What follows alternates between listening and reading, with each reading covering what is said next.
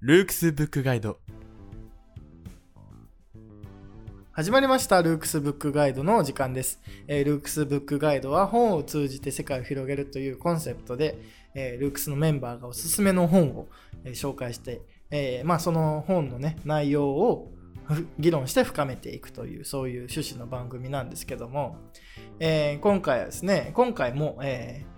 ルークス高等学院卒業生でね今あの哲学を勉強している、えー小田裕樹君とえールークスブックガイドをやっていきたいと思います。はい、よろしくお願いします。あ、僕は谷口と申します。初めての方はよろしくお願いしますということでね、あの小田君もじゃはい、あ、はい、まあえそうですね自分は今哲学を主に、まあ、哲学を勉強するって言ってもまあいろんなこと勉強するんですけど、ーはい、まあ文学部の一つなんでね哲学、はい、はい哲学部ではない、はい、まあね、まあ、いろんなもうそれこそね いろんな、まあ、ことを勉強してるんですけど、まあ、その中ではい、あの今回扱う本は、はい。その唐谷光人さんのはい「哲学の起源」っていう、うんうん。まあ、本なんですけど、まあ、これはでもどうちょっとね、まあ結構難しいかもし哲れないですけ学どっ、て言っても、まあ、うん。思想史っていうか、うんある意味そのなんだろう現代の倫理的な問題とかを考えていく上でのこうしあの哲学っていうよりかはあの、まあ、起源って言ってる通りその哲学思想史の話で,、はいはいはい。でこの起源っていうと、まあ、哲学を少し勉強した方だったら、はいはい。例えばギリシャとかね、まあアテネだね。アテネのね。うん。古代ギリシャのアリストテレスとか、はいはいはいまあ。ソクラテス、プラトンみたいなはい。そういうのをイメージされるかと思うんですけど、まあいろんなの起源ですよね哲学だけじゃなくて民主主義とか芸術とか、まあ、いろんな起源がなんかこうギリシャにあると言われますがって話ですね。でそれがそのできた文脈をそそこが普段はその語り口の一番初めに視点として置かれると思うんですけど、まあいろんな教科書とかってこと、ね、それをもっうんとなんていうの、数直線上に置いたというかそれが一つの文脈その前の段階の文脈を、まあ、要はイオニアっていうあの自然哲学者がすごい活躍したアリステレスあじゃないソクラテスより前のあのイオニアっていう、まああのまあ、アテネみたいなものがあったみたいなんですよ。はいはい。まあイオニア自然哲学といえばイオニアって例えばあのまあ世界史で習う感じだとタレスはあの万物の起源水だって言ったりとかね。あの万物の起源論の結構あの走りがねあのイオニアってあのギリシャの左側ですね。あのアテネよりちょっと上のちょっとちっちゃな島があったりするんですけどそこのイオニアの自然哲学が有名ですね。はい。でそのそのアテネがなんでああいうふうに例えばねなんかアテネだと民主制が批判されたりするわけですけど、まあなぜかっていう話とかね。なんだろうそういう一つのそのアテネにあった風潮まあ要はソクラテスが言ったようなプラトンソクラテスがあの書物に残しているようなうん。ああいうアテネの現状というか批判さえもなんだよそれよりもさらにそれを包むというか、はいはい。そういうなんでそうなってるのかとかね。うん。そういう話をまあしてる本なんですけど、はいはいはい。まあ、イオニアを対象イオニアしか言ってない。イオニアを対象にしイたオニアに。まあとにかくそのアテネより前の話でまあね。ですね。まああの、あんまりその民主主義とか、まあ芸術とか、うんあの哲学とか、まあ学問だとか、やっぱりどうしてもね、アテネの話ばっかりになっちゃいますからね。で、まああの、常に我々、まあ我々はというかね、あの、まああの、やっぱりアテネを参照にして、ものを考えたり、ね、いろんなこう今のこう社会秩序とか、まあ、あの学問の体系とかもやっぱりこうアテネの人たちが考えたものが土台になってたりしてこうイオニアの方はなかなか 目が向かないけれどもそのまあでもアテネより早くイオニアの方が自然哲学というものを展開したしなんかこう異なる民主主義のまああの営みもしていたからこっちにこっちの線でなんかこう別の歴史がたどれないかっていうそういう本なんですよね。そうですね。だから、その、その文脈でも、その自然哲学者が言おう言おうとしていたことは何なのかみたいな。はいはいはい。それを踏まえて、あの、まあ、ソクラテスもアリストテレスもうん。まあ来てでまたアリストテレスからどんどんあのまあつながってったわけですけど、あの近世の哲学とか、うん。まあいろいろつながってったわけなんですけどさ。そのその自然哲学っていうものをあの結構この本ではその社会における個人っていうものとその社会の関係っていうところも結構重要で哲学とは言いつつもはいはいはい。そういう話が書いてあるんですよねなるほ。ど。で、まあ、あの、このね、あの、あの、磯宮っていうのが。大事なあの論点になるわけですね。あの、磯宮っていう、まあ、あの、単一支配ってやつですかね。磯。磯っていうのが、まあ、アイソレーションのアイソ、あの、孤立した単一とか、あの、まあ、で、あの、ノモ、ノミアっていうのはノモスが、だから、あの、制度なんで、まあ、あの、法とか秩序とかそういう意味ですけど、まあ、要は、まあ、自由な社会ってことですね。まあ、自由で病で、あの、これは結構、あの、いろんなことを踏まえてないとなかなかこの問題設定がわかんないと思うんですけど、あの、結局、えーフランス革命、まあ以降、あるいは近代以降の、まあ我々のこう社会ですけども、まず、こう、自由と平等が結構対立的に捉われる、捉えられるわけですよね。はいはい。はいはい。だからそのひ、例えばですけど、まあ人々の自由に任せれば、ね、あの、貧富の差が生まれると。うんそのそうしたらこう平等な社会じゃなくなるでしょ？っていうのは一つこう平自由と平等が対立する場面だし、まあ、逆にこう平等を突き詰めればねあの何でもかんでも平等にするんだったら人の自由を奪っちゃうじゃないかと。うんねまあそういうことですよね。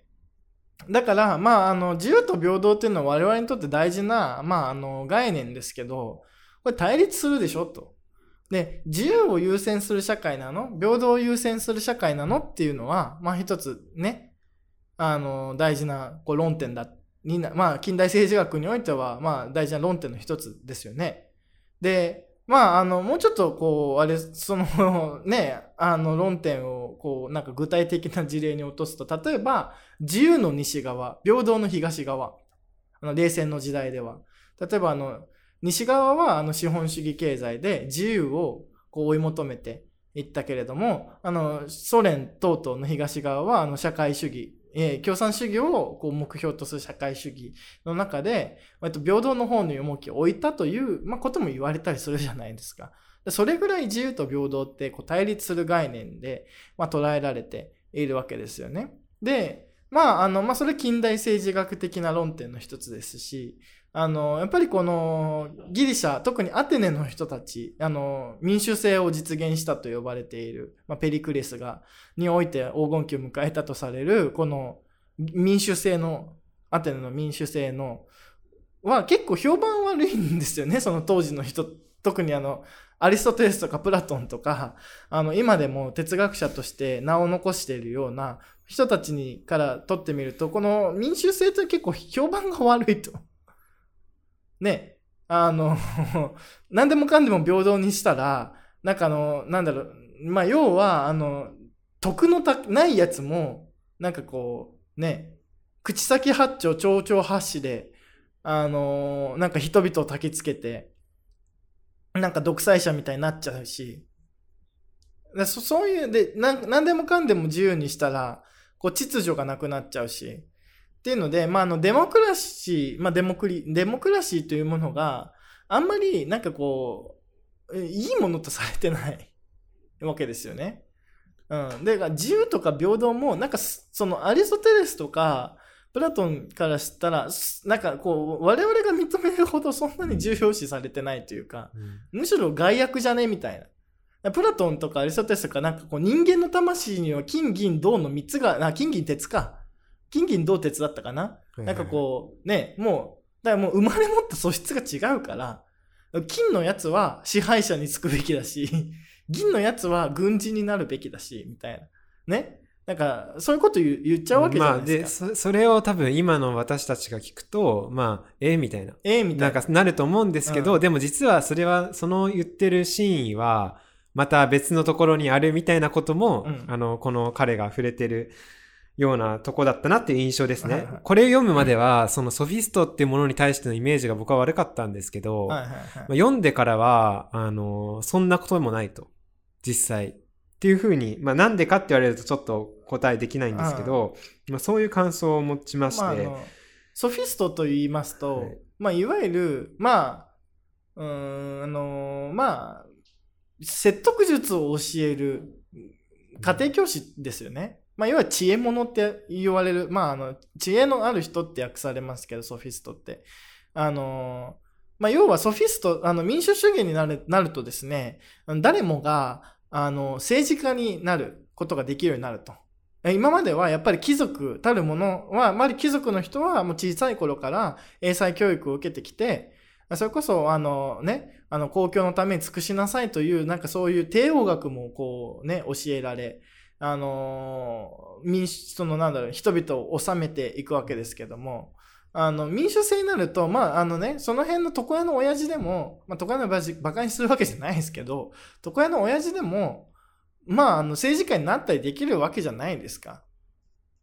ね。そうな、じゃあ、政治家になるときに何が大事なのって言ったら、やっぱり人々の心を掴んで支持されることでしょうと。うんで、そうなった時に、じゃあ、じゃあ人々の心を掴むのは何って言ったら、まあ、このね、口だと。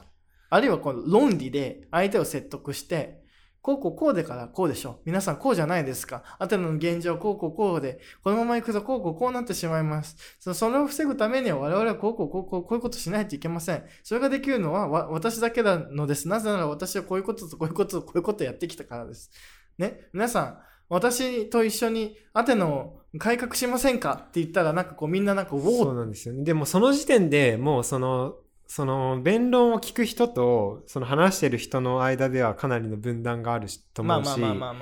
で、その、そういう社会が、まあ、その民主制だと。で、えっと、僕はこれ、この本を読んで結構重要な話だと思うのは、その磯宮っていうのは、要は、あの、共同体から出たうん植民者から、あのなってたんですよ、イイオニアでは。はいはいでそこで実現した政治が磯宮で、はい。で、まあ、どういう理念なのかっていうと、まあ、これちょっと間違いがあったら訂正してほしいんですけど、あの、まず、アテネ、一旦今のは置いといて、アテネでは、その外国人っていうのは、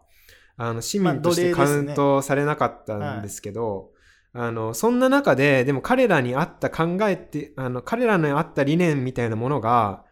あの、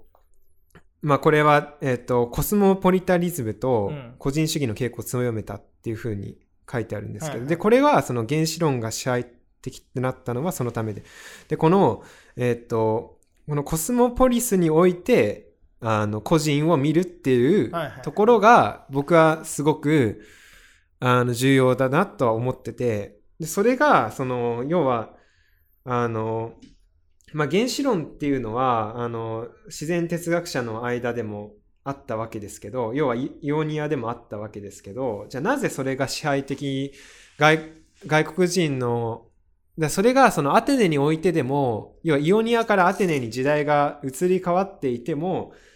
アテネの中の外国人の人々、市民を持たない人には、あの、そういう原子論が割と受容されていたみたいなね。まあ、あのそれで言うと、だから、その、今までね、アテネの、まあ、あの、近代政治学で自由と平等が対立すると。で、アテネでは自由と平等がそんなによく思われてないと。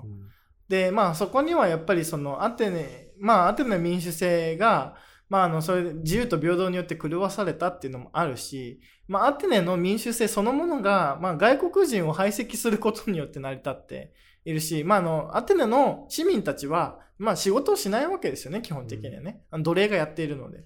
でそういうものがあって、でそういう社会からあぶれちゃってる人たちが、こうイオニアの植民地とかにこう行ったりしたと。で、まあ、そこで、あの、要はだから社会からあぶれちゃってるので、まあ、あの、自分たちは、あの、例えばアテネの共同体にも属してないし、スパルタの共同体にも属してないし、ってなると、まあ、自分たちは何者なのって言われたら、コスモポリタンだと。で、その話が、まあ、これもね、もともと僕は読む前までは、そのカントの永遠平和っていう、あの、まあ、要はそのなんかカントは、こう、世界国家なるものを作り、みたいな。うん。もうみんな国境もなくあのやったらいい,、そうすればみんなへあのなんだろう。自分幸せだよねっていうことを言ったんですけど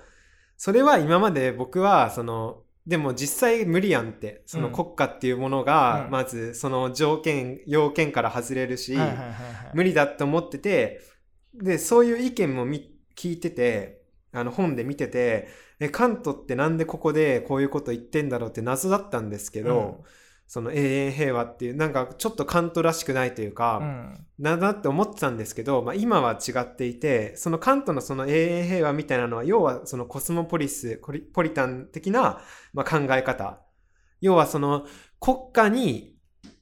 属しつつもその自分をそのまあ個人っていうものを社会の外まあフィシス自然から見てるからこそでそういう人たちがそのあらゆる国家にまあ、国ですよね。にいるからこそこのもっと地球全体というかであの考えるようになって、まあ、それが平和に永遠平和につながるみたいなそういうふうに今は捉えていてそういうなんていうんだろう。そのでそこも実際書いてあって。でそのこのコスモポリスっていうこの原理が、まあ、この本のある意味多分核となるんじゃないかなっていう。まあだから結局まあ話をまたねあのカントの話もしてくれたんでであのそこでも引き継ぎながら話をこう本筋また戻していくと、まあ、だからえっ、とまあ社会からあぶれちゃったまあそのアテネのアテネの市民でもないしスパルタの市民でもないような人たちはじゃあ何をもって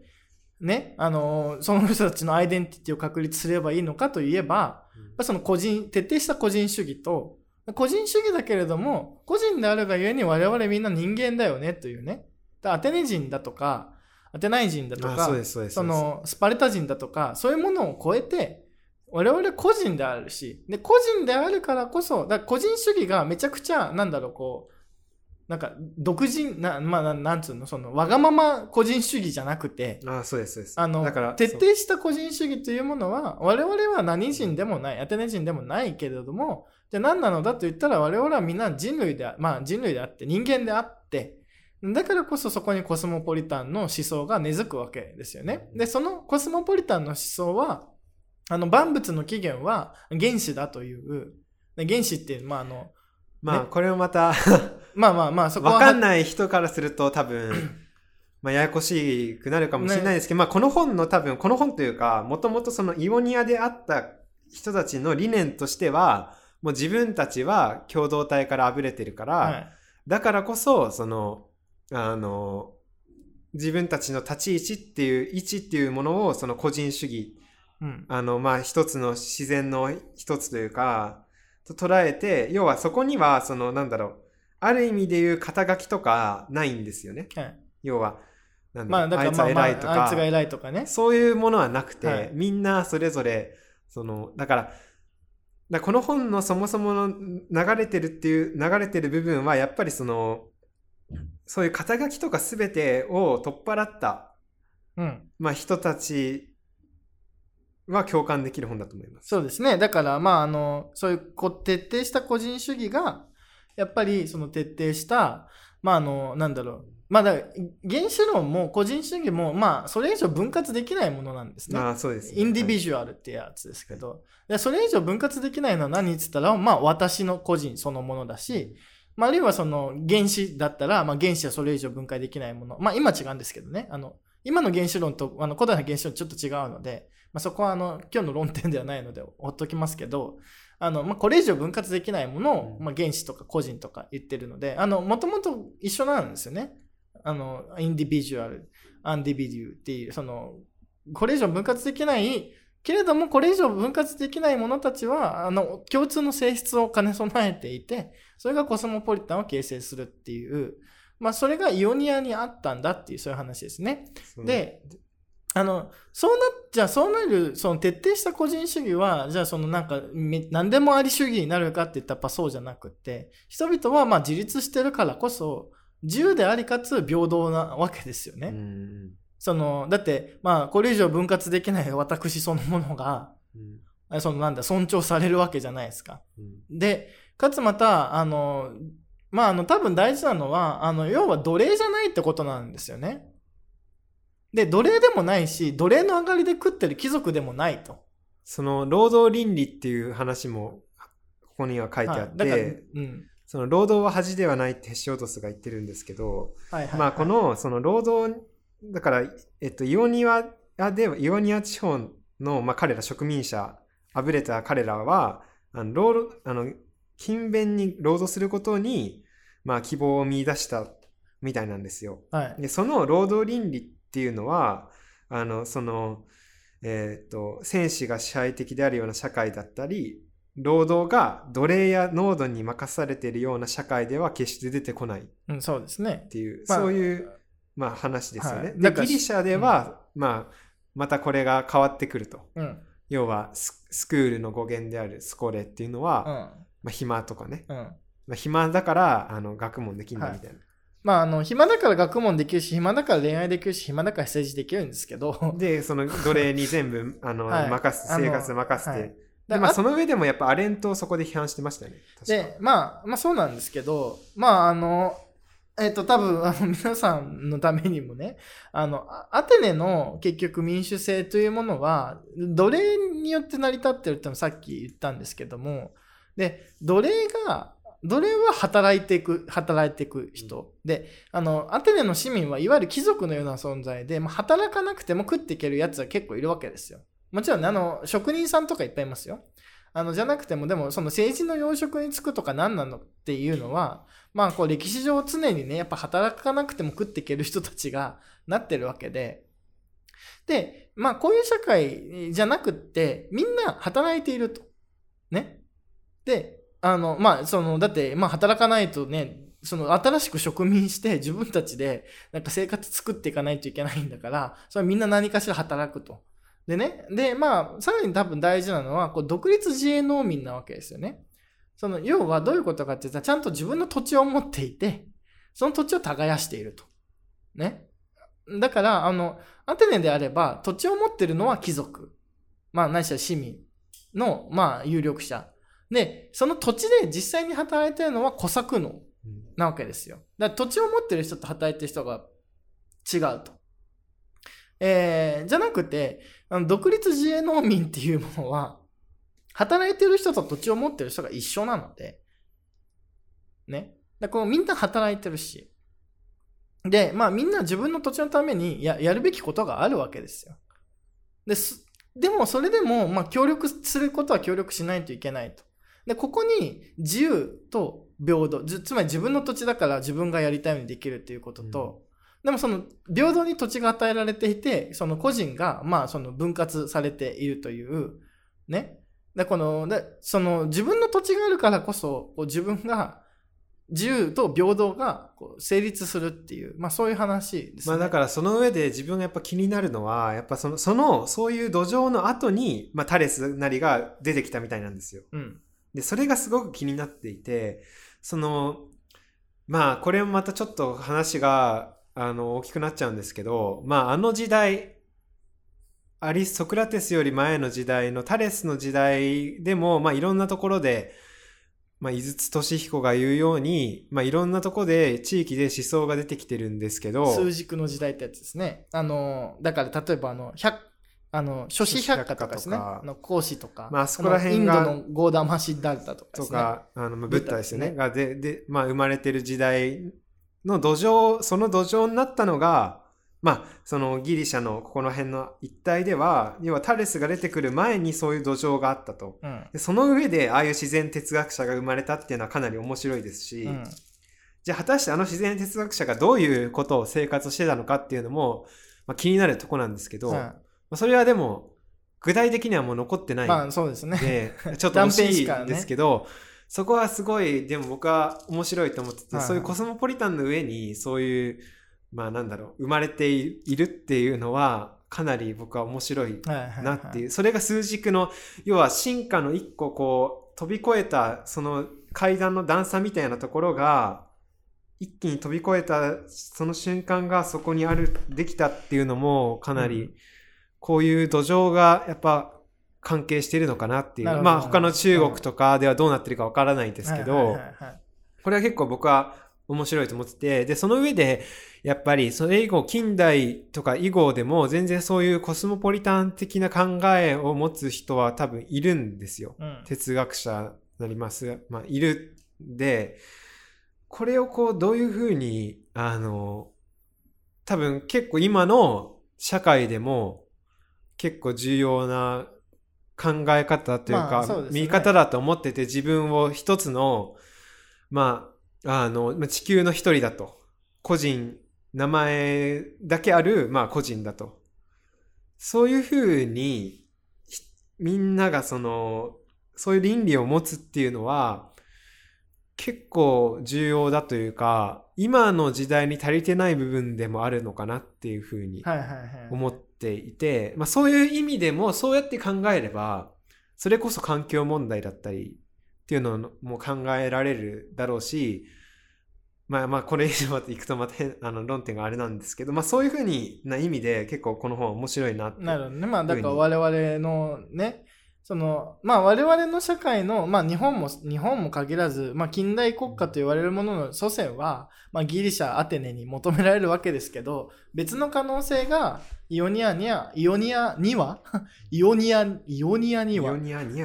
あったはいわけですっていう話ですね。で、これ多分、あの、あの、アレクシス・ド・トクビルですね。あの、アメリカのデモクラシー書いた、トクビルも似たような報告をしてるわけですよ。あそうなんですね。で、なんでかっつったら、あの、アメリカもですね、いや、これはあの、めちゃくちゃ問題含みですよ。あの、当時のヨーロッパ人にとっては未開の地だったわけです。あの、ネイティブアメリカン住んでましたが、あれはあの、なんか、や、なんか文明の名に値しない野蛮人なので、あほとんど考慮されていなくてですね、あの、土地のかん、かん、まあ、ネイティブアメリカンのね、土地の、あの、感覚もなかったので、あの、随分追放されたりとかね、まあ、そういう犠牲の上に成り立ってはいるわけですけど、ヨーロッパ人にとっては、あの、一から新しく国を始めたんだと。で、あれも同じようなことですね。あの、ヨーロッパ、イギリス、イングランドの、まあ、あの、要は、国境界馴染めない、まあ、あの、まあ、カトリック、まあ、カトリックだった国境界ね、まあ、要は迫害されたピューリタンたち、まあ、ピューリタンでプロテスタントですね。あの、プロテスタントたちがアメリカ大陸を渡って、あの、東部のね、ニューヨークとかフィラデルフィアとか、ワシントンがあると東部の方ですけど、東部の沿岸部にまず植民地を建てたと。で、まあ、あの、と、と、あのね、なんもない、その誰も所有してない土地に、あの、わずかばかりの、そのイングランド人が、イギリス人が渡ってくるので、まあ、みんな土地持ってるわけですよ、やっぱり。うん。で、あの、土地を耕してね。で、開拓者精神というので、あの、どんどんどんどんアメリカに来て、アメリカを開拓していって、自分たちの、あの、まあ、ホームタウンってものを作っていくわけじゃないですか。で、やっぱりここでもトクビルはですね、まあ、あの、平等が、あの、あの、アメリカの特徴は、あの、平等だというわけですけど、ただ、あの、トクビルも似たようなこと言っててですね、あの、アメリカでは平等と自由が対立してないんだと。うん。で、ヨーロッパでは平等と自由はとても対立するんだけども、アメリカでは平等と自由が対立しないんだと。で、これはって何なんだという話ですね。で、それやっぱり、その、やっぱりその、土地が広大にあって、あの外敵に、あの、外敵からの侵入がね、あの、なくって、あの、自分たちのことだけに、あの、しておく、いいんだっていうね、あの、そういう理由からアメリカでは平等でありかつ自由なんだと。うん。で、それは、やっぱり彼らが、その、みんな土地を持ってるから、土地っていうか自分のテリトリーを、自分が自由にできるテリトリーを持ってるからだと思うんですよ。うんで、まあ、こういう、その、自由と平等が対立しない社会、あるいは自由、自由と平等が政治を、に活力を与える社会っていうものが、まあ、確かに歴史上にはいくつか存在したわけですよね。近代政治学では自由と平等は対立するものとして考えられてるし、あの、アテネにおいては、まあ、民主制における自由と平等は社会の秩序を崩壊させるという、まあ、暗いイメージがあるわけですが、で、まあ、それをね、払拭するかのように、近代では自由と平等という理念をこう掲げるわけですが、これはどうしても対立してしまうというふうに思われていたところ、どうやら、なんかこう、自由と平等が、なんかこう、ね、あの対立しないどころか、自由と平等によってこそ、あの、社会に活力があるね、あの地域もあるとでそれが例えばイオニアだしあるいはそのもしかしたら、まあ、問題含みであるかもしれないけども、まあ、建国当初のアメリカであったというので、まあ、多分これはなんかこうあのやっぱり自分で自分のなんか耕す土地があるっていうのは、結構自由と平等が対立しないあの重要なポイントだと、まあ、思ったりしますね。まあ、それで、えっと、まあ、さっきの、あの、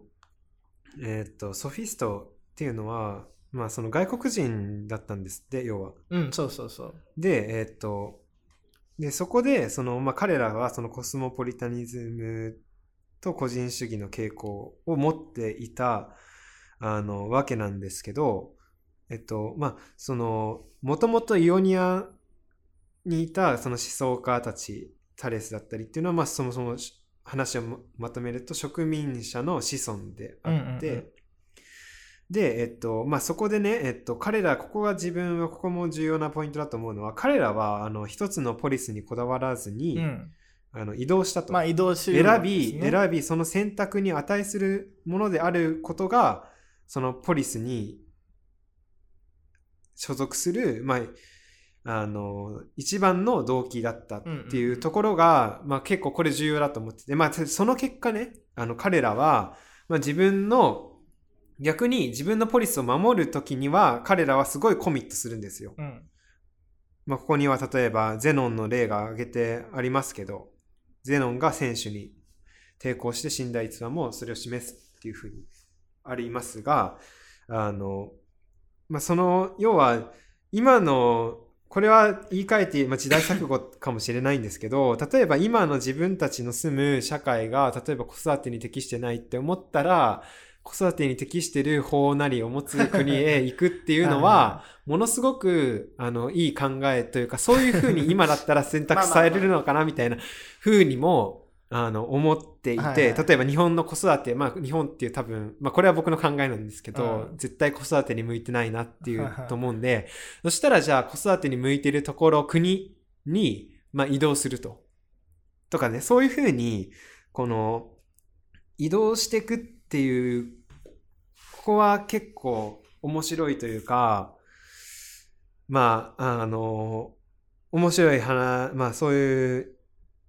なんだろうな、その彼らの選択の仕方っていうのは今の。時代にも、まあうん重要なのかなってお、と思うし、うんあの、まあ結果的に、で、その、まあここはちょっとよくわかんない、まあそのし契約関係、社会的な関係っていうところで、あの、そういうふうに、えっと、個人を他の個人との関係で考えていたと。そういう、えっと、ポリスに、その外国人は、そのポリス、アテネのポリスにいた外国人は、あのそういうふうに考えてい、個人をこ他の個人との関係において、社会的関係において考えることを、あの、不可能にするわけですよね。そういうコスモポリタニズムを持っていると。で、そうすると、まあ、ひあの現実に深くコミットしないこと、つまり従って会議主義であることが、その個人が成し得ることだみたいな風に書いてあって、で、この、ここの関係性、その、要は、彼ら外国人でありソフィストである奴らみんなは、まあ、会議主義でも同時にあったと。だからこそ、コミットしなかったからこそ、そういう、あの、なんだろう、あの、弁論術というかね、まあ、ソクラテスに批判されるような振る舞いをできたのかなと。要は仕事に、自分の仕事、社会的な関係、自分の立ち位置を、あの、考え、そこまで深くコミットしてないからこそ、うん。そういう家庭教師的なね、立ち回りをできたのかなっていうふうに考えられるんですよ。うん。やっぱどうしても会議主、まあ会議主義ってこれ難しいんですけど、まあその当時の会議主義は、まあひたすらなんでなんでって問い続けることなんですけど、まあ名前から言う通り、これはその、なんだろう、まあ、ずっと問い続けるんで、あの、どんどんその現実から、まあ、有利していくというか感覚としては、僕はそのイメージなんですけど、なんで、だからこそ現実に対して深くコミットせず、まあ要はだからコスモポリタン的な宙に浮いた状態で自分を捉えているので、うんだからこそそのソフィストとしての振る舞いができたのではないかっていうふうに僕は読んだんですけど、なるほど。そこがやっぱ自分がそのそれまで抱いていたソフィスト。まあ、ソクラテスがソフィスト嫌い、あいつらクソだって言ってたから、そういうイメージを持ってたんですが、あの、実はそういう背景があるんじゃないかっていうのは、これはまたややこしいというか、ある意味、ややこしいなって思うとこなんですけど、こういう、そういう意味ではやっぱり、まあ、むしろ今のソクラテスの話がまた違う面で多分見れるようになるんじゃないかなと、まあ、この本を読むことによって、なるほど。そういう背景を見るから。まあ、あのこの辺の話はですね、あのルルルークスブックガイドの古典紹介のプラトンは国家の会でも、あの、ソフィストって何なのみたいな話とか、まあ、しているので、まあ、そちらの方もね、まあ、参考にしていただければいいんですが、まあ、あの、今回もそろそろ時間も時間なので、えーあの、唐谷光人さんのあの哲学の起源というもので、あの、ちょっとね、内容難しかったかもしれないですけども、あのまあいろいろ論点というかね考えこの本を通じて世界を広げるということでいろんな論点が見えてく、えーくると思うんですけどまああのそもそも自由と平等対立するのかいやしない場合どういう条件であのしないのかみたいな話を考えることもできるしまああの私たちの社会の基盤とは異なる線がああのイオニアとかね、まあ、あるいはアメリカのデモクラシーに、まあ、見出しうるのではないかというそういうね方向から、まあ、考えても面白いかもしれないしまああのそういうねあのコスモポリタンという視点から、まあ、我々の現代の在り方を考えてみるのも、まあ、よろしいでしょういし、やこれ大事だと僕はね主張しますね。はい。やっぱコスモポリタンだと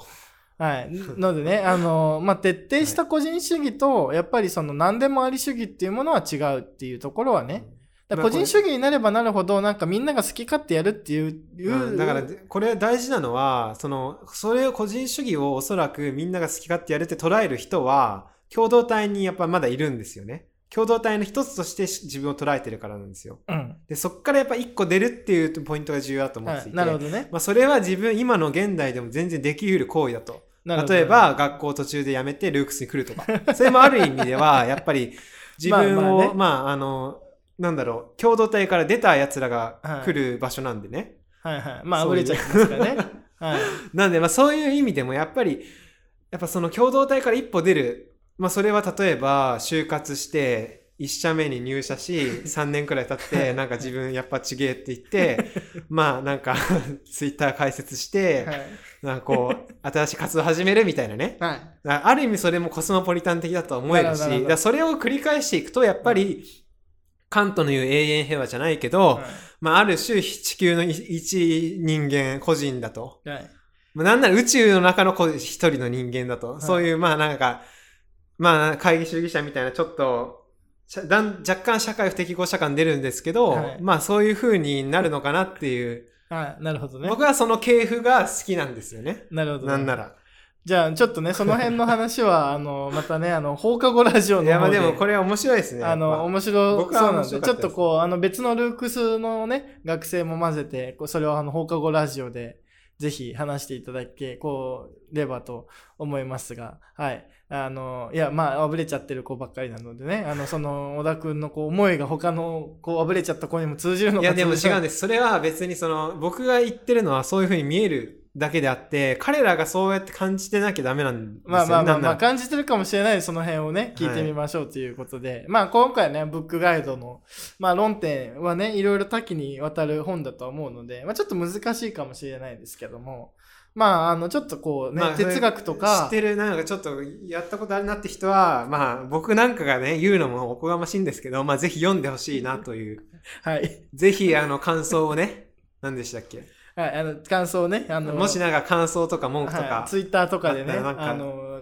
コメントしていただければと思います。はい。というのでね、あの、ブックガイド自体は、まあ、これにて終わりますが、あの放課後ラジオで続きをやるかもしれないので、放課後ラジオの方もね、あの、これに関連する話題ないか、ちょっと放課後ラジオの方でも、こう、続き聞きたいなっていう方は、ちょっとチェックしてもらえればと思います。あの、ルークスあの放課後ラジオっていうのもやっていますので、あの、いろいろあの、ポッドキャストとか Spotify であの、ルークスって検索していただければ、あの、6番組ぐらい出てくると思うので、あの、いろいろ聞いてみてください。えーでね、あの、SNS のフォローとか拡散もぜひよろしくお願いします。ということで、えー今回ね、えーブックガイドはちょっと長くなりましたが、えーこれぐらいで終わりにして、え続きに行きたいと思います。ありがとうございましたあ。りがとうございました。